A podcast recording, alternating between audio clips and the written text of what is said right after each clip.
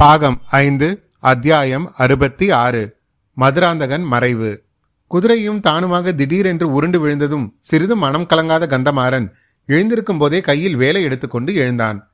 அவனுடைய நோக்கம் ஏற்கனவே மறுகரையை அணுகிக் கொண்டிருந்த குதிரையின் பேரில் சென்றுவிட்டது. அக்குதிரையின் மேல் ஏறிக்கொண்டிருந்தவன் சந்தேகமின்றி வந்தியத்தேவன்தான் என்று அவன் நிச்சயித்துக் கொண்டான். வந்தியத்தேவன் பேரில் கந்தமாறன் கொண்டிருந்த பழைய சிநேகம் இப்போது கடும் பகையாக மாறியிருந்தது. தனக்கும் தன் குடும்பத்துக்கும் நேர்ந்த அபகீர்த்திக்கெல்லாம் காரணம் வந்தியத்தேவன் தான். தன் வீட்டில் வந்து தங்கியிருந்த போது தெரிந்து கொண்ட ரகசியத்தை பலரிடமும் சொல்லியிருக்கிறான். ராஜ குடும்பத்தாரிடம் கூறியிருக்கிறான் எதற்காக? சோழகுலத்திடம் கொண்ட பக்தி விசுவாசம் எல்லாம் இல்லை. இந்த ரகசியத்தை சொல்லி அவன் அவர்களுடைய நம்பிக்கையை சம்பாதித்துக் கொண்டு பிறகு அவர்களுக்கு துரோகம் செய்வதற்காகத்தான். பாண்டிய நாட்டு ஆபத்துவிகளுக்கு அவன் உதவி செய்திருக்கிறான் என்பதில் எல்லளவும் சந்தேகமில்லை. இந்த இரண்டு துரோகத்தையும் நந்தினியின் தூண்டுதலினால் அவன் செய்தானா? வேறு தன் சொந்த லாபத்திற்காக செய்தானா என்று தெரியவில்லை. நந்தினியின் மாய வலையில் தானும் சில காலம் சிக்கியிருந்தது உண்மைதான். ஆயினும் இம்மாதிரி பயங்கர துரோக செயல்களை கனவிலும் தான் செய்ய எண்ணியிருக்க முடியுமா? இவற்றையெல்லாம் விட தனது அருமை சகோதரி மணிமேகலையின் மனதை கெடுத்து விட்டதன் பொருட்டு கந்தமாறனுக்கு வந்தியத்தேவன் மீது அளவில்லாத கோபம் பொங்கிக் கொண்டிருந்தது. மணிமேகலையை சாம்ராஜ்ய சிங்காதனத்தில் மணிமகுடம் தரித்து சக்கரவர்த்தினியாக வீற்றிருக்க செய்ய வேண்டும் என்று கந்தமாறன் ஆசை கொண்டிருக்க அந்த கள்ளங்கவனமற்ற பெண்ணை கரிகாலரை நான் தான் கொன்றேன் என்று பலரறிய பிதற்றும்படி செய்த கொடிய வஞ்சகன் இந்த வந்தியத்தேவன் அல்லவா? இவ்வளவு பெரிய பாதகங்களை செய்தவன் உயிர் தப்பி ஓடும்படி விட்டு விடுவதா அதை நான் பார்த்து கொண்டிருப்பதா? ஒரு நாளும் இல்லை. வந்தியத்தேவனை உயிரோடு பிடித்து கொண்டு போக முடியுமானால் நல்லது. முடியாத நிலையில் அவனை கொன்று தொலைத்து விட்டோம் என்ற ஆறுதலுடனாவது இங்கிருந்து திரும்பி போக வேண்டும். இந்த தீர்மானத்துடன் தான் கந்தமாறன் அந்த மனித வேட்டைக்கு புறப்பட்டான். இப்போது அவனுடைய குதிரை எதிர்பாராத விதமாக தடுக்கி விழுந்து விட்டது. அது இனி பிழைப்பதே துர்லபம். வைத்தியர் மகன் பினாகபாணியின் குதிரைக்கும் அதே கதிதான். வந்தியத்தேவனோ நதியின் அக்கறையை நெருங்கி விட்டான். பின்னால் வந்த வீரர்கள் அங்கு வந்து சேர சிறிது நேரம் பிடிக்கும். அவர்கள் வந்துவிட்டாலும் வெள்ளத்தை கடந்து அக்கறை சென்று வந்தியத்தேவனை பிடிப்பது இயலாத காரியம். ஆகையால் அவனை கொன்று விடுவது ஒன்றே செய்யக்கூடியது இவ்வளவு எண்ணங்களும் கந்தமாறனுடைய உள்ளத்தில் சில கண நேரத்தில் தோன்றி மறைந்தன. எனவே தரையிலிருந்து எழுந்து நின்றதும் கால்களை நன்றாக ஊன்றிக் கொண்டு கையில் இருந்த வேலை உயர்த்தி குறிப்பார்த்து பலம் கொண்டு மட்டுமே வீசி எறிந்தான். வேல் விர் என்ற சத்தத்துடன் சென்று கண்மூடி திறக்கும் நேரத்தில் மதுராந்தகன் பேரில் பாய்ந்தது. வீல் என்று சத்தமிட்டுவிட்டு மதுராந்தகன் தண்ணீரில் விழுந்தான். குதிரை மட்டும் தட்டுத்தடுமாறி கரைமேல் ஏற முயன்றது. மிக சொற்ப நேரத்துக்குள் நடந்துவிட்ட மேற்கூறிய நிகழ்ச்சிகளெல்லாம் மரக்கிளையிலிருந்து பார்த்து கொண்டிருந்த கருத்திருமன் உள்ளம் பதறி உடலும் நடுங்கினான். இப்படியெல்லாம் நடக்கக்கூடும் என்று அவன் எதிர்பார்க்கவே இல்லை. வேகமாக வந்து திடீரென்று தடுக்கி விழுந்த குதிரைகளுக்கு அடியில் அகப்பட்டு கொண்டவர்கள் உயிரோடு தப்பி எழுந்தாலும் கை கால் ஒடிந்தவர்களாக எழுந்திருப்பார்கள் என்று அவன் எண்ணியிருந்தான். அவன் சற்றும் எதிர்பாராதபடி எல்லாம் நடந்துவிட்டது. கீழே வந்தவர்களில் ஒருவன் எழுந்து நின்று வேலெறிய அதுவும் மதுராந்தகன் பேரில் குறி தவறாமல் சென்று பாய்ந்து அவனை வெள்ளத்தில் வீழ்த்தி விட்டது. இதனால் ஏற்பட்ட முதல் அதிர்ச்சியை சமாளித்துக் கொண்டு பயங்கரமான கூக்குரலுடன் கீழே பாய்ந்தான். ஆத்திர வெறியினால் ஏற்பட்ட ராட்சச பலத்துடன் கந்தமாறனை தாக்கி கீழே தள்ளிவிட்டு அப்பால் சென்றபோது அப்போதுதான் தட்டு தடுமாறி எழுந்து கொண்டிருந்த வைத்தியரின் மகன் அவனை தடுக்க பார்த்தான். பினாகபாணிக்கு இதற்குள் பிசாசு பயம் நீங்கி மரத்தின் மேல் இருந்தவன் கருதிருமன் என்பது தெரிந்து போயிருந்தது. கருதிருமன் தன் உள்ளத்தில் பொங்கிய கோபத்தை எல்லாம் செலுத்தி கையிலிருந்த சிறிய கத்தியினால் பினாகபாணியை குத்தி கீழே தள்ளிவிட்டு பாலத்தை நோக்கி ஓடினான். மூங்கில் மரப்பாலத்தின் மீது ஒரு மனிதன் ஓடுவதை கந்தமாறனும் பினாகபாணிக்கும் பின்னால் குதிரை மீது வந்த வீரர்கள் பார்த்தார்கள். தாங்கள் வருவதற்கு முன் நிகழ்ந்தவற்றை ஒருவாறு அவர்கள் ஊகித்து தெரிந்து கொண்டு குதிரைகளை அங்கே நிறுத்தினார்கள். கந்தமாறன் பிடியுங்கள் பிடியுங்கள் பாலத்தின் மேல் ஓடுகிறவனை பிடியுங்கள் என்று கூவினான். நாலு பேரும் குதிரை மேலிருந்து தடதடவென்று குதித்து பாலத்தின் மீது முன்னால் சென்ற கருதிருமனை தொடர்ந்து ஓடினார்கள். திடீரென்று இரண்டாவது முறையும் தள்ளப்பட்டு தலைக்குப்புற விழுந்த அதிர்ச்சியினால் சிறிது நேரம் செயலற்று கிடந்த கந்தமாறன் விரைவிலேயே மறுபடியும் சமாளித்துக் கொண்டு எழுந்து அந்த நாலு வீரர்களுக்கு பின்னால் தானும் ஓடினான். கத்தியினால் குத்தப்பட்டு படுகாயமுற்றிருந்த வைத்தியர் மகனும் ஆவேசம் கொண்டு எழுந்து அவர்களை பின்தொடர்ந்து பாலத்தின் மீது சென்றான். ஆனால் ஐந்தாறு அடி எடுத்து வைப்பதற்குள் அவனுடைய ஜீவசக்தி குன்றிவிட்டது. கண்கள் இருண்டு வந்தன தலை சுற்றியது. காலை ஊன்றி நிற்க பார்த்தும் முடியாமல் தள்ளாடி நதி வெள்ளத்தில் விழுந்தான். அவன் அவ்வாறு விழுந்ததை முன்னால் சென்றவர்கள் யாரும் கவனிக்கவில்லை. பாவம் எத்தனை எத்தனையோ மனோராஜ்யங்கள் செய்து கொண்டிருந்த வைத்தியரின் மகன் பினாகபாணி தன்னுடைய துராசையினால் எதுவும் நிறைவேற பெறாதவனாய் உயிர் நீத்தான். அவன் கட்டிய ஆகாச கோட்டைகள் எல்லாம் வடவாற்று வெள்ளத்தில் மூழ்கி மறைந்தன. அவனுடைய உடலுக்கும் அந்த நதியில் ஓடிய பெரும் பிரவாகமே சமாதி குழியாயிற்று. கந்தமாறனை தாக்கி தள்ளிவிட்டு வைத்தியர் மகனை கத்தியால் குத்திவிட்டு மூங்கில் பாலத்தின் மீது விரைந்து ஓடிய கருதிருமன் அந்த பாலத்தின் முக்கால் பங்கு தூரம் கடந்ததும் ஒரு கணம் நின்று திரும்பி பார்த்தான். அப்போதுதான் குதிரைகள் மீது வந்த ஆட்கள் கீழே குதித்து பாலத்தின் முனையை அடைந்திருப்பதை கவனித்தான். உடனே அவன் ஒரு விந்தையான காரியம் செய்தான். அவன் நின்ற இடத்தில் மூங்கில் கழிகளை ஒன்றோடு ஒன்று சேர்த்து கட்டியிருந்ததுடன் கீழேயும் முட்டு கொடுத்து நிறுத்தியிருந்தது. பினாகபாணியை குத்திய அதே கத்தியினால் அந்த கட்டுகளை சடசடவென்று அறுத்து விட்டான். கீழே முட்டு கொடுத்திருந்த கழிகளையும் காலினால் உதைத்து தள்ளிவிட்டு மேலே விரைந்து ஓடினான். அக்கறையை அடைந்ததும் அங்கேயே மூங்கில் கழிகளை மரவேர்களுடன் சேர்த்து கட்டியிருந்த கயிறுகளையும் அறுத்தான். உடனே பாலத்தின் முனையை அப்படியே கை கொடுத்து நெம்பி தூக்கி அப்புறப்படுத்தி நதியின் வெள்ளத்தோடு விட்டுவிட்டான். மறுகணம் அந்த மூங்கில் கழி பாலத்தில் ஏறக்குறைய மூன்றில் ஒரு பகுதி தனியாக பித்து கொண்டு புறப்பட்டு ஆற்று வெள்ளத்தோடு மிதந்து செல்ல தொடங்கியது. பாலத்தின் மேலே ஓடி வந்தவர்கள் அவ்விதம் அங்கே பாலம் பித்து கொண்டு போனதை கவனியாமல் மேலே மேலே ஓடி வந்து ஒருவருக்கொருவர் வெள்ளத்தில் விழுந்தார்கள். அவர்கள் எல்லோருக்கும் கடைசியாக வந்த கந்தமாறன் மட்டுமே அவ்வாறு ஆற்றில் விழாமல் தப்பினான். எதிர்பாராமல் வெள்ளத்தில் விழுந்தவர்கள் தண்ணீரை குடித்து திணறி திண்டாடிய பிறகு வெளியில் தலையை நீட்டினார்கள். கந்தமாறன் அவர்களை பார்த்து அக்கறைக்கு நீந்தி சென்று கரையேறும்படி சத்தம் போட்டுக்கொண்டு கட்டளையிட்டான். அவர்களில் ரெண்டு பேர் அதை தெரிந்து கொண்டு அக்கறையை நோக்கி நீந்தி சென்றார்கள். மற்ற இருவர் மிக பிரயாசப்பட்டு எதிர்நீச்சல் நீந்தி வந்து எஞ்சி நின்ற பாலத்தை பிடித்துக்கொண்டு அதன் மேல் ஏறினார்கள். அவர்களை முதலில் கந்தமாறன் நன்றாக திட்டினான். ஆனால் அவர்களை மறுபடியும் நீந்தி போக சொல்வதில் பயனில்லை என்று உணர்ந்தான். எனவே பாலத்திலிருந்து இன்னும் சில மூங்கில் கழிகளை பிடுங்கி தெப்பத்தைப் போல் கட்டுவிடும்படி செய்தான். அதை வெள்ளத்தில் மிதக்க விட்டு கந்தமாறனும் மற்ற இருவரும் அதை பிடித்துக்கொண்டு பிடித்துக்கொண்டு மிதந்து அக்கறையை அடைந்தார்கள். அதற்கு சற்று முன்னால் தட்டு தடுமாறி அக்கறை சேர்ந்திருந்த மற்ற இரு வீரர்களையும் சந்தித்தார்கள். அவர்கள் தாங்கள் கரையேறுவதற்கு சற்று முன்பே அக்கறை சேர்ந்த மனிதன் இருளில் மறைந்து விட்டதாகவும் இரண்டு குதிரைகள் போகும் காலடி சத்தம் கேட்டதாகவும் சொன்னார்கள். குதிரைகளைத் தொடர்ந்து கால்நடையாக போவதில் பயனில்லை என்று தாங்கள் நின்றுவிட்டதாகவும் அவர்கள் கூறினார்கள். ஆனால் கந்தமாறன் அவ்விதம் நின்று விடுவதற்கு விருப்பமில்லை. வைத்தியர் மகன் கூறிய சிறையிலிருந்து பைத்தியக்காரன் தான் மரத்திலிருந்து குதித்து தன்னை தள்ளிவிட்டு பாலத்தின் மேல் ஓடியவனாக இருக்க வேண்டும். வந்தியத்தேவனை தப்பிவிப்பதற்காகவே அவன் அவ்விதம் சாலைக்கு குறுக்கே கயிற்று கட்டிவிட்டு மரத்தின் மேல் ஏறி காத்திருந்திருக்க வேண்டும். தன்னுடைய வேலுக்கு இரையானவன் சந்தேகத்துக்கு இல்லாமல் வந்தியத்தேவன் தான் அவன் குதிரை மேலிருந்து வெள்ளத்தில் தலைக்குப்புற விழுந்ததை அவன் கண்களாலே பார்த்தாகிவிட்டது. ஆயினும் உயிர் பிரிந்த அவனுடைய உடலை கண்டுபிடித்து பார்த்துவிட்டால் அவன் உள்ள மேலும் திருப்தி அடையும். ஒருவேளை தஞ்சாவூருக்கே வந்தியத்தேவன் உடலை எடுத்துக்கொண்டு போனாலும் போகலாம்.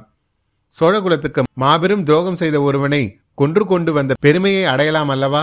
அதன் மூலம் சம்புவரையர் குலத்துக்கு நேர்ந்த அவகீர்த்தியும் ஓரளவு போக்கிக் கொள்ளலாம். வந்தியத்தேவன் தப்பி ஓடி போக முயன்றது ஒன்றே அவன் குற்றத்தை நிரூபிக்க போதுமான காரணமாகும். ஆதித்த கரிகாலரை கொன்றவன் வந்தியத்தேவன் என்பது நிச்சயமாகிவிட்டால் அந்த பயங்கரமான பழியை சம்புவரையர் குலம் சுமக்க வேண்டியிராதல்லவா? இவ்வாறு யோசனை செய்து கொண்டு கந்தமாறன் வடவாற்றங்கரையோடு கீழ் நோக்கி சென்றான். வீரர் நால்வரும் அவனை பின்பற்றி சென்றார்கள். வந்தியத்தேவனுடைய உடல் எங்கேயாவது கரையில் ஒதுங்கி கிடக்கிறதா என்று பார்த்து கொண்டே சென்றார்கள்.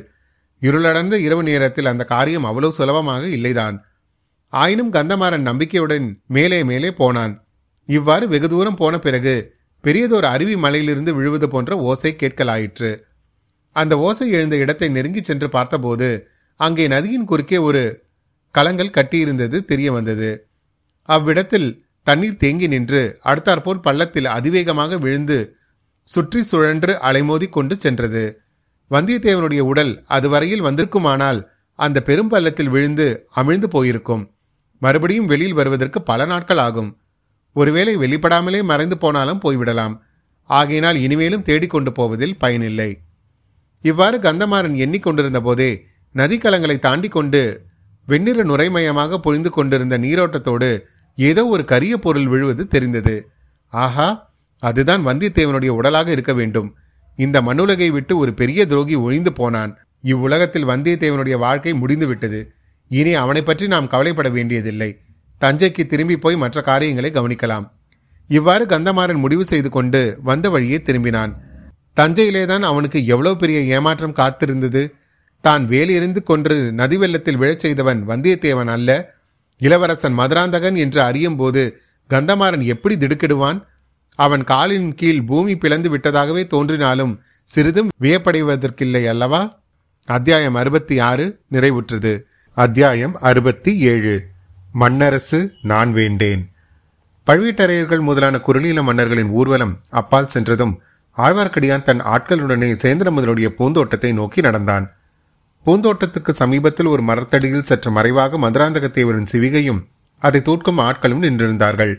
அவர்களிடம் விசாரித்து இளவரசர் கட்டளையின்படி அவர் திரும்பி வருவதற்காக அவர்கள் காத்துக் கொண்டிருந்ததை அறிந்து கொண்டான். பின்னர் மேலே சென்று பூந்தோட்டத்துக்குள் நுழைந்தான். தன்னுடன் வந்தவர்களிடம் மெல்லிய குரலில் அத்தோட்டமெல்லாம் சுற்றி தேடி பார்க்கும்படி கூறிவிட்டு தான் மட்டும் குடிசை வாசலில் போய் நின்று கொண்டான். உட்புறம் தாளிட்டிருந்த கதவாண்டை காது வைத்து ஒட்டு கேட்கலானான்.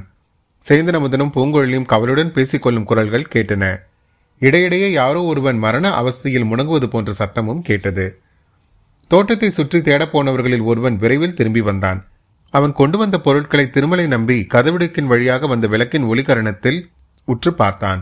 அவை இளவரசர் மதுராந்தகத்தேவர் வழக்கமாக அணியும் கிரீடம் ரத்னஹாரம் வகுவாலியம் முதலிய ஆபரணங்கள் என்று அறிந்து கொண்டான்.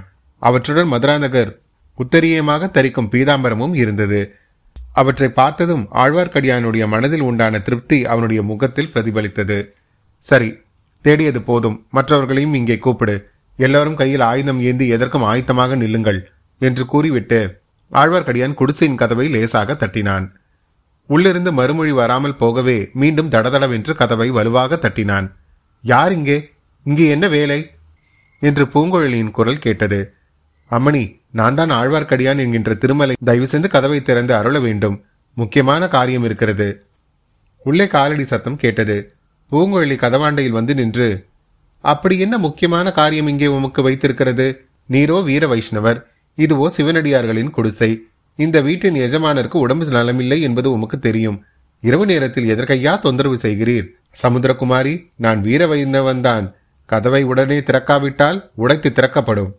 வைஷ்ணவரே இவ்வளவு பெரிய வீராதி வீரரோ நீர்? உமது வீரத்தை எங்களிடம் காட்டவா வந்தீர்? என்று சொல்லிக் கொண்டு பூங்குழலி குடிசை கதவை தடால் என்று திறந்தாள். அவளுடைய கையல் விழிகளில் கோபக்கணல் பறந்தது. ஆழ்வார்க்கடியான் மீது தன் கோபத்தை காட்ட எண்ணியவள் அவனுக்கு அப்பால் வீரர்கள் சிலர் நிற்பதைக் கண்டு திடுக்கிட்டாள். உடனே கோபத்தை தனித்துக் கொண்டு ஐயா இது என்ன? இவர்கள் யார்? எதற்காக இங்கே வந்திருக்கிறார்கள்? உம்முடன் தானே வந்தார்கள்? ஆம் என்னுடன் தான் வந்தார்கள். ராஜாங்க காரியமாக வந்திருக்கிறார்கள். அவர்களுடைய காரியத்தை தடை செய்பவர்கள் ராஜ தண்டனைக்கு உள்ளாகக்கூடும் நல்ல ராஜாங்க காரியம். நல்ல ராஜ தண்டனை இந்த மாதிரி பேச்சுக்களை எல்லாம் கேட்காமல் எப்போது கோடிக்கரைக்கு போய் சமுதிரத்தின் அலை ஓசையை கேட்டுக்கொண்டு நிம்மதியாக இருக்கப் போகிறோம் என்று இருக்கிறது ம் போகட்டும். இவர்களை எல்லாம் கொஞ்சம் தூரத்தில் இருக்க சொல்லிவிட்டு தாங்கள் மட்டும் உள்ளே வாருங்கள். அத்தான் அதோ கட்டிலில் படுத்து வேதனைப்பட்டு கொண்டிருக்கிறார். இவர்கள் உள்ளே வந்தால் அவர் திடுக்கிடுவார். அதனால் அவர் உடம்பு இன்னும் சீர்கேடடையும். ஆழ்வார்க்கடியான் குடிசைக்குள் பிரவேசித்ததும் அவனாகவே கதவை மறுபடியும் சாத்தி தாளிட்டு கொண்டான். பூங்குழலி உன்னுடைய வார்த்தைகள் மிக வியப்பளிக்கின்றன. ராஜாங்க காரியங்களின் பேரில் உனக்கு இவ்வளவு அருவறுப்பு எப்போது உண்டாயிற்று? பட்டத்து இளவரசரை மணந்து சிங்காதனம் ஏறும் உத்தேசம் என்ன ஆயிற்று? அவ்வாறு நடக்கும்போது ராஜாங்க காரியங்களில் முழுக்க முழுக்க கவனம் செலுத்தித்தானே ஆக வேண்டும்? வைஷ்ணவரே அந்த உத்தேசத்தை எல்லாம் நான் அடியோடு விட்டு விட்டேன் சென்ற சில தினங்களில் ராஜ்யபாரம் தாங்குவது என்பது எவ்வளவு சங்கடமான காரியம். எத்தனை மனவேதனை தரும் என்பதை தெரிந்து கொண்டேன். சிங்காதனம் இருக்கும் இடத்துக்கு பத்துக்காத தூரத்திலே வருவதற்கு கூட இனி நான் பிரியப்பட மாட்டேன். வைஷ்ணவரே உமக்கு ஒரு சந்தோஷமான செய்தி தெரிவிக்கிறேன். என் அத்தான் சேந்திர அமுதனை மணந்து கொள்ள நான் முடிவு செய்துவிட்டேன். சற்று முன் இங்கு வந்த செம்பியன் மாதேவியிடம் சொல்லி அவருடைய ஆசையையும் பெற்றுக்கொண்டோம். அமுதனுக்கு உடம்பு சரியானதும் நாங்கள் இருவரும் இங்கிருந்து புறப்பட்டு கோடிக்கரைக்கு சென்று விடுவோம். ஆழ்வார்க்கடியான் குறுக்கிட்டு நீங்கள் இந்த மன்னரசு வேண்டாம் என்று தீர்மானித்து கோடிக்கரை கடலில் மீன்களோடு மீன்களாக வாழலாம் என்று எண்ணுகிறீர்கள். ஆனால் யார் கண்டது? சிறசிலை கிரீடத்தை சுமந்து சிங்காதனத்தில் வீற்றிருக்க வேண்டும் என்ற விதி இருந்தால் அப்படியே அது நடந்தே தீரும். வேண்டாம் என்றாலும் விடாது. ஐயா போதும். உங்கள் பரிகாசத்தை நிறுத்துங்கள். எதற்காக இங்கே வந்தீர்கள் என்பதை மட்டும் சொல்லுங்கள். அம்மணி தாங்கள் மன்னரசு ஆளும் ஆசையை மட்டும் மட்டும் விட்டொழித்திருக்கிறீர்களா? அல்லது தாங்களும் சேர்ந்து நமதிலும் இந்த மண்ணுலகில் உயிரோடு வாழும் ஆசையே விட்டொழித்து விட்டீர்களா? அதை தெரிந்து கொண்டு போகத்தான் வந்தேன். இது என்ன கேள்வி? இம்மண்ணுலகில் இன்னும் சில காலம் வாழும் ஆசை எங்களில் இருவருக்கும் இருக்கிறது. இன்றைக்கு தானே நாங்கள் திருமணம் செய்து கொள்ள தீர்மானித்திருக்கிறோம். வைஷ்ணவரே எங்களுக்கு வாழ்த்து கூறுங்கள். அத்தான் விரைவில் குணமடையுமாறு ஆசி கூறுங்கள் என்றாள் பூங்குழலி நான் வாழ்த்து கூறவும் ஆசி கூறவும் சித்தமா இருக்கிறேன் ஆனால் என் வாழ்த்தும் ஆசி வீணாக போகலாகாது. உங்களுக்கு இவ்வுலகில் உயிரோடு வாழும் எண்ணம் இருந்தால் பாதாள சிறையில் இருந்தவர்கள் தப்பி ஓடுவதற்கு ஏன் உதவி செய்தீர்கள்? பூங்குழலி முகத்தில் வியப்பை வருவித்துக் கொண்டு இது என்ன? எங்களுக்கு ஒன்றுமே தெரியாதே. யாரும் தப்பி ஓடுவதற்கு நாங்கள் உதவி எதுவும் செய்யவில்லையே. கரிகாலரை கொன்றவன் என்று குற்றம் சாட்டப்பட்டு பாதாள சிறையில் இருந்த வந்தியத்தேவனும் மற்றொரு பைத்தியக்காரனும் இன்று தப்பி சென்றிருக்கிறார்கள். அவர்கள் இந்த நந்தவனம் வரையில் வந்ததாக தெரிகிறது. பிறகு இங்கிருந்து இரண்டு குதிரைகளில் இருவர் ஓடி போயிருக்கிறார்கள் இந்த குடிசைக்கு பக்கத்தில் ஓரிடத்தில் மண்ணில் ரத்தம் சிந்தி இருக்கிறது பலர் இந்த இடத்துக்கு வந்து போன அடையாளங்களும் இருக்கின்றன. ஆகையால் நீங்கள் தான் தப்பி ஓடியவர்களுக்கு உதவி செய்திருக்க வேண்டும் என்று அனுமானிக்கப்படுகிறது. முதன்மந்திரி அனிருத்தருக்கு உங்கள் பேரில் உள்ள அபிமானத்தினால் என்னை அனுப்பி வைத்திருக்கிறார். கொடும்பாலூர் வேலரின் ஆட்கள் வந்திருந்தால் உங்களை உடனே சிறைப்படுத்தி இருப்பார்கள் என்றான் ஆழ்வார்க்கடியான். முதன் மந்திரிக்கும் உங்களுக்கும் மிக்க நன்றி வைஷ்ணவரே. அத்தானுக்கு இன்னும் இரண்டு தினங்களில் உடம்பு சரியாகிவிடும். உடனே நாங்கள் புறப்பட்டு கோடிக்கரைக்கு சென்று விடுகிறோம். அப்புறம் இந்த தஞ்சாவூர் பக்கமே எட்டி பார்ப்பதில்லை. அதுவரையில் தாங்கள் தான் எங்களை ராஜாங்க சேவகர்கள் யாரும் தொந்தரவு செய்யாமல் உதவி புரிய வேண்டும் என்று வேண்டினாள் பூங்குழலி நான் உதவி புரிவதில் தடையில்லை ஆனால் நீங்கள் உண்மையை சொல்ல வேண்டும். இங்கே உங்கள் மூன்று பேரையும் தவிர வேறு யாரும் வரவில்லையா? ஏன் வரவில்லை? இப்போது நீங்கள் வந்திருக்கிறீர்கள். சற்று முன்னால் செம்பியன் மாதேவியும் இளவரசர் மதுராந்தகனும் வந்து அத்தானின் உடம்பை பற்றி அன்புடன் விசாரித்து விட்டு போனார்கள். இப்போதுதான் தஞ்சாவூர் கோட்டையை சுற்றி எங்கே பார்த்தாலும் போர் வீரர்களின் நடமாட்டமாக இருக்கிறதே. யார் வந்தார்களோ யார் போனார்களோ எங்களுக்கு எப்படி தெரியும்? வைஷ்ணவரே நீங்கள் முதலில் கேட்ட கேள்விக்கு மட்டும் மறுமொழி நிச்சயமாக சொல்லுகிறேன். இங்கிருந்து தப்பிப்போவதற்கு நாங்கள் யாருக்கும் உதவி செய்யவில்லை. அது சத்தியமான வார்த்தையா? ஆம் சத்தியமாக சொல்லுகிறேன். இங்கிருந்து யாரும் தப்பி ஓடுவதற்கு நாங்கள் உதவி செய்யவில்லை. அப்படியானால் சிறையிலிருந்து தப்பி ஓடி வந்த வந்தியத்தேவன் இந்த குடிசையிலே தான் இப்போது இருக்க வேண்டும் என்றான் திருமலை. அவன் அவ்விதம் சொல்லி வாய் மூடுவதற்குள் சேந்தனமுதன் படுத்திருந்த கயிற்றுக்கட்டிலின் அடியிலிருந்து வேதனை நிறைந்த பரிதாபமான முனகல் சத்தம் கேட்டது. அத்தியாயம் அறுபத்தி ஏழு நிறைவுற்றது. அத்தியாயம் அறுபத்தி எட்டு. ஒரு நாள் இளவரசர். சேந்தனமுதனின் கட்டிலுக்கு அடியிலிருந்து வந்த முனகல் சத்தத்தை கேட்ட ஆழ்வார்க்கடியான் பூங்கொழியை உற்று நோக்கினார். ஆழ்வார்க்கடியான் பூங்கொழியை பின்பற்றி கட்டிலுக்கு அடியில் பார்த்தான். கட்டிலின் கீழே துளி குவியினால் மறைக்கப்பட்டு கிடந்த வந்தியத்தேவனை தூக்கி கட்டிலின் மேலே சேந்தனமுதனுடைய உதவியினால் கிடத்தினார்கள். வந்தியத்தேவன் நினைவற்ற நிலையில் இருந்தான். எனினும் அவ்வப்போது வேதனை குரலில் முணங்கிக் கொண்டு இருந்தான். அதனாலேயே அவன் உடலில் உயிர் இருக்கிறது அறிந்து கொள்ளக்கூடியதாய் இருந்தது. வாணியம்மை மூலிகைகளை வேக வைத்து மஞ்சள் பொடி சேர்த்து காயத்தில் வைத்து கட்டுவதற்காக கொண்டு வந்தாள். ஆழ்வார்க்கடியானும் சேர்ந்து நமுதனும் வந்தியத்தேவனுடைய கை கால்களை இருக்க பிடித்துக் கொண்டார்கள். பூங்குழலியும் வாணியம்மையும் அவனுடைய காயத்தில் வேக வைத்த மூலிகைகளை சுட சுட வைத்து துணியை போட்டு கட்டினார்கள். அப்போது ஏற்பட்ட வேதனையினால் வந்தியத்தேவன் கண் விழித்தான். எதிரில் ஆழ்வார்க்கடியானை பார்த்ததும் வைஷ்ணவனே இப்படி வஞ்சம் செய்து விட்டாயே இங்கே என்னை வர சொல்லிவிட்டு பின்னோடு என்னை கொல்லுவதற்கு ஆள்வேறு அனுப்பினாயா? என்று குழறிவிட்டு மறுபடியும் நினைவிழந்தான் ஆழ்வார்க்கடியான் முகத்தில் மனச்சங்கடத்தின் அறிகுறி தென்பட்டது. அரை நினைவான நிலையில் வந்தியத்தேவன் கூறிய வார்த்தைகள் சேந்தனமுதன் பூங்கொழி இவர்களுக்கு தன்னை பற்றி மறுபடியும் ஐயத்தை உண்டாக்கி இருக்கும் என்று எண்ணி அவர்கள் முகத்தை பார்த்தான். பூங்குழலியின் முகத்தில் பூத்திருந்த புன்னகை அவனுக்கு சிறிது தைரியத்தை உண்டாக்கியது. வைஷ்ணவரே வந்தியத்தேவரை நீர்தான் இங்கே அனுப்பி வைத்தீரா? ஆம் தாயே ஆனால் இவனை கொல்லுவதற்கு பின்னோடு நான் யாரையும் அனுப்பி வைக்கவில்லை. அது இருக்கட்டும் இங்கே எதற்காக இவரை அனுப்பினீர்? தப்பி ஓடி செல்வதற்காகத்தான் அனுப்பினேன். இந்த நந்தவனத்துக்கு பக்கத்தில் அவனுக்காகவும் அவன் நண்பனுக்காகவும் குதிரைகளை தயாராய் வைத்திருந்தேன். பின்னே அவர் தப்பி ஓடவில்லை என்று எப்படி தெரிந்தது? இக்குடிசையில் இருப்பதை எப்படி அறிந்தீர்? அவனுக்காக நான் விட்டிருந்த குதிரையில் வேறு ஒருவர் ஏறிக்கொண்டு போவதை பார்த்தேன். அதனாலேதான் சந்தேகம் உண்டாயிற்று. திருமால் ஒன்று நினைக்க சிவன் ஒன்று நினைத்து விட்டார் என்றால் பூங்குழலி.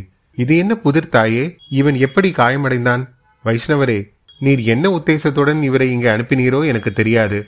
ஆனால் இவர் சரியான சமயத்துக்குள் இங்கே வந்து நான் கல்யாணம் செய்து கொள்வதற்குள் கைம்பெண் ஆகாமல் காப்பாற்றினார். இவ்வாறு பூங்குழலி சொல்லிக் கொண்டிருந்த போதே ஆழ்வார்க்கடியான் சேந்தன் அமுதன் இருவரும் என்ன? என் ஆச்சரியத்துடன் கேட்டார்கள். பூங்குழலி அமுதன் பக்கம் திரும்பி ஆமாம் உங்களிடம் கூட நான் சொல்லவில்லை. வெளியே ஒருவன் நின்று ஈட்டியினால் தங்களை குத்துவதற்காக குறிப்பாத்து கொண்டிருந்தான். அப்போது இவர் வந்து குறுக்கிட்டு ஈட்டியை தான் ஏற்றுக்கொண்டு தங்களை காப்பாற்றினார் என்றாள். சேந்தன் முதன் கண்களில் நீர் ததும்பியது. ஐயோ எனக்காகவா என் நண்பர் இந்த ஆபத்துக்கு உள்ளானார்? அதனால் என்ன? தாங்கள் இவரை தப்புவிப்பதற்காக எவ்வளவு ஆபத்துக்குள்ளாகி இருக்கிறீர்கள் என்றாள் பூங்குழலி. அம்மணி இந்த உலகத்தில் ஒருவர் செய்த உதவிக்கு உடனே பதில் உதவி செய்வதென்பது மிக அபூர்வமானது. நல்லது செய்தவர்களுக்கு கெடுதல் செய்யாமல் இருந்தாலே பெரிய காரியம். வந்தியத்தேவன் இங்கு சரியான சமயத்துக்கு வந்து சேந்திரமுதனை காப்பாற்றியது அதிசயமான காரியம்தான். ஆனால் கல்யாணத்தை பற்றி ஏதோ சொன்னீர்களே அது என்ன? கைம்பனாகாமல் காப்பாற்றுவதாகவும் கூறினீர்களே. ஆம் வைஷ்ணவரே சிறிது நேரத்துக்கு முன்னால் தான் நானும் இவரும் மணந்து கொள்வது என்று முடிவு செய்தோம். செம்பியன் மாதேவியின் ஆசையும் பெற்றோம். பெரிய பிராட்டி திரும்பி சென்று கால் நாழிகைக்குள் இவர் மேலே ஈட்டி பாய்வதாக இருந்தது. என்னால் கூட அதை தடுத்திருக்க முடியாது. அதனால் இவர் உயிருக்கு ஆபத்து வந்திருந்தால் என் கதி என்ன? கல்யாணம் ஆவதற்கு முன்பே கைம்பன் ஆக வேண்டிவிடும் அல்லவா கருணாமூர்த்தியான திருமாலின் அருளினால் அப்படி ஒன்றும் நேராது. செம்பியன் மாதேவியின் ஆசையும் வீண் போகாது. தாங்கள் இந்த உத்தம புருஷரை மணந்து நெடுங்காலம் இணைந்து வாழ்ந்திருப்பீர்கள். ஆனால் இந்த பரமசாதுவான பிள்ளையை ஈட்டினால் குத்திக் கொள்ள முயன்ற பாதகன் யாரா இருக்கும் அவனை தாங்கள் பார்த்தீர்களா? அடையாளம் ஏதேனும் தெரிந்ததா? பார்க்காமல் என்ன? அந்த வைத்தியர் மகனாகிய பினாகபாணி என்னும் சண்டாளன் தான் என் அத்தை மந்தாகனியை கோடிக்கரையிலிருந்து அக்கிரமாக பிடித்து கொண்டு வந்து கொலைக்காரனுக்கு பலியாகச் செய்தவன். சோழ சாம்ராஜ்யத்தில் இப்படியெல்லாம் அக்கிரமங்கள் நடக்கின்றன.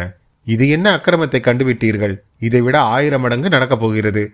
சோழ நாட்டில் இன்றிரவு அராஜகம் ஆரம்பமாக போகிறது. சிற்றரசர்கள் பெரிய சண்டை மூலப்போகிறது நாடெங்கும் மக்கள் ஒருவரோடு ஒருவர் சண்டையிட்டுக் கொண்டு மடியப் போகிறார்கள். ஸ்ரீமன் நாராயணமூர்த்தியின் அருணினால் ஒரு பெரிய அற்புதம் நடந்தால் இன்றி இந்த நாட்டுக்கு வரப்போகும் விபத்தினை தடுக்க முடியாது என்றான் ஆழ்வார்க்கடியான். வைஷ்ணவரே இது என்ன இப்படி சாபம் கொடுப்பது போல் பேசுகிறீர்? சோழ நாடு செழிப்படைய ஆசி கோரலாகாதா? என்றான் அமுதன். நாடு எப்படியாவது போகட்டும். நாங்கள் கோடிக்கரைக்கு போய் விடுகிறோம் என்றாள் பூங்குழலி நாம் போய்விடலாம். என் உயிரை காப்பாற்றி இந்த உத்தம நண்பனை என்ன செய்வது? என்று சேந்தனமுதன் கேட்டான். இவனை உங்களால் எப்படியும் காப்பாற்ற முடியாது. இங்கேயே நீங்கள் இருந்தாலும் பயனில்லை. சிறையிலிருந்து தப்பி ஓடியவர்களை பிடிப்பதற்கு இப்போதே நாலா பக்கமும் சேவர்கள் தேடி அலைகிறார்கள். விரைவில் இங்கேயும் வருவார்கள். வாசலில் நிற்கும் காவலர்களுக்கு நானே என்ன சமாதானம் சொல்லி அழைத்து போகிறது என்று தெரியவில்லை என்றான் ஆழ்வார்க்கடியான். ஐயா வைஷ்ணவரே நீர் எவ்வளோ கெட்டிக்காரர்? முதன் மந்திரி அனிருத்தருக்கே யோசனை சொல்லக்கூடியவர். கொலைகாரனால் படுகாயம் பட்டிருக்கும் இந்த வானர்குல வீரனை காப்பாற்ற ஒரு யோசனை சொன்னால் உமக்கு புண்ணியம் உண்டு. நாங்கள் இருவரும் என்றைக்கும் உங்களுக்கு நன்றி கடன் பட்டிருப்போம் தேவி அது அவ்வளவு சுலபம் என்று.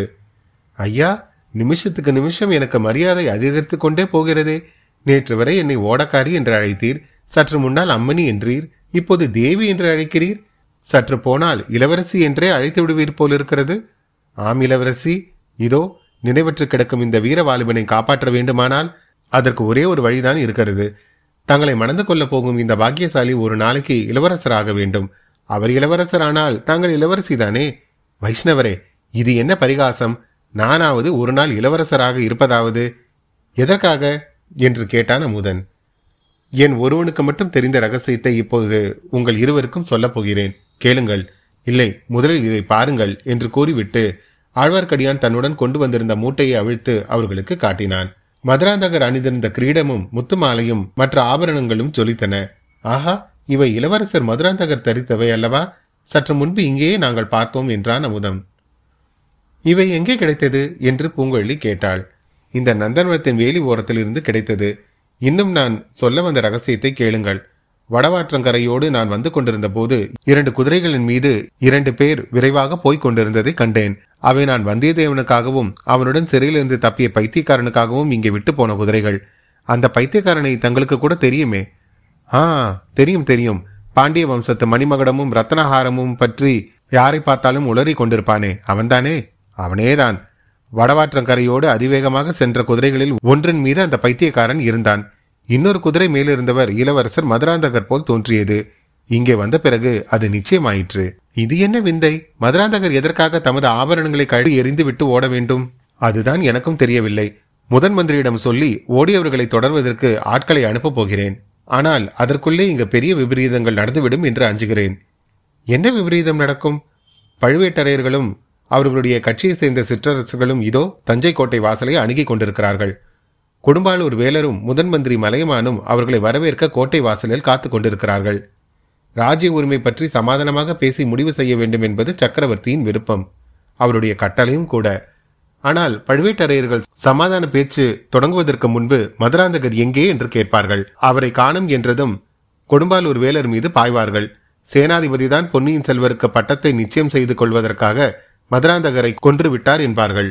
பெரிய வேலர் அதற்கு மறுப்பு சொன்னாலும் அவரால் நிரூபிக்க முடியாது. உடனே பயங்கரமான உள்நாட்டு யுத்தம் ஏற்படும். சோழ நாடு விரைவில் சீர்குலையும். அதற்குள்ளே நாம் இங்கிருந்து புறப்பட்டு போய்விடுவோம் என்றாள் பூங்குழலி. தேவி அது முடியாத காரியம். பின்ன என்ன சொல்கிறீர்? இந்த கிரீடத்தையும் ஆபரணங்களையும் சற்று நேரம் சேந்தன் அமுதன் அணிந்து கொள்ளட்டும். பொன்னியின் செல்வரை ஏற்றி கொண்டு வந்த யா- யானையை நான் அழைத்து கொண்டு வருகிறேன். அதில் அவர் ஏறிக்கொள்ளட்டும் என்னுடைய ஆட்களை மதுராந்தகர் வாழ்கை என்று கோஷித்துக் கொண்டு யானைக்கு முன்னும் பின்னும் போக சொல்லுகிறேன். மதுராந்தகர் ஏறி வந்த பல்லக்கும் அருகில் இருக்கிறது. அதில் வந்தியத்தேவனை போட்டு திரையை விட்டு விடுவோம் தேவி தாங்கள் பல்லக்கின் பக்கமாக நடந்து வாருங்கள். மற்றதையெல்லாம் என்னிடம் விட்டுவிடுங்கள் என்றான் ஆழ்வார்க்கடியான். இது என்ன பைத்தியக்காரத்தானமான யோசனை என்றான் சேந்திரமுதன். இவர் கிரீடத்தை வைத்துக் கொண்டால் அடையாளம் தெரியாமல் போய்விடுமா என்றால் பூங்குழலி ராத்திரி வேளையில் யானை மேல் உட்கார்ந்திருப்பவரை யார் அடையாளம் கண்டுபிடிக்க முடியும்? சந்தேகம் ஏற்பட்டால் அல்லவோ கூர்ந்து பார்க்கப் போகிறார்கள். உங்களுடனே நானும் வரப்போகிறேன். உங்கள் எல்லோரையும் கோட்டைக்குள் முதன் மந்திரியின் வீட்டுக்கு பத்திரமாக அழைத்துக் கொண்டு போவது என் பொறுப்பு. இந்த வானர் குலத்து வீரனை காப்பாற்றுவதற்கு வேறு வழி ஒன்றுமில்லை. இன்னும் சிறிது நேரம் விவாதம் செய்த பிறகு சேந்தனமுதனும் பூங்குழலியும் ஆழ்வார்க்கடியானுடைய யோசனைக்கு இணங்கினார்கள். அத்தியாயம் அறுபத்தி எட்டு நிறைவுற்றது. மீண்டும் உங்களை அடுத்த அத்தியாயத்தில் சந்திக்கும் வரை உங்களிடமிருந்து விடைபெறுவது உங்கள் அசோக். நன்றி வணக்கம்.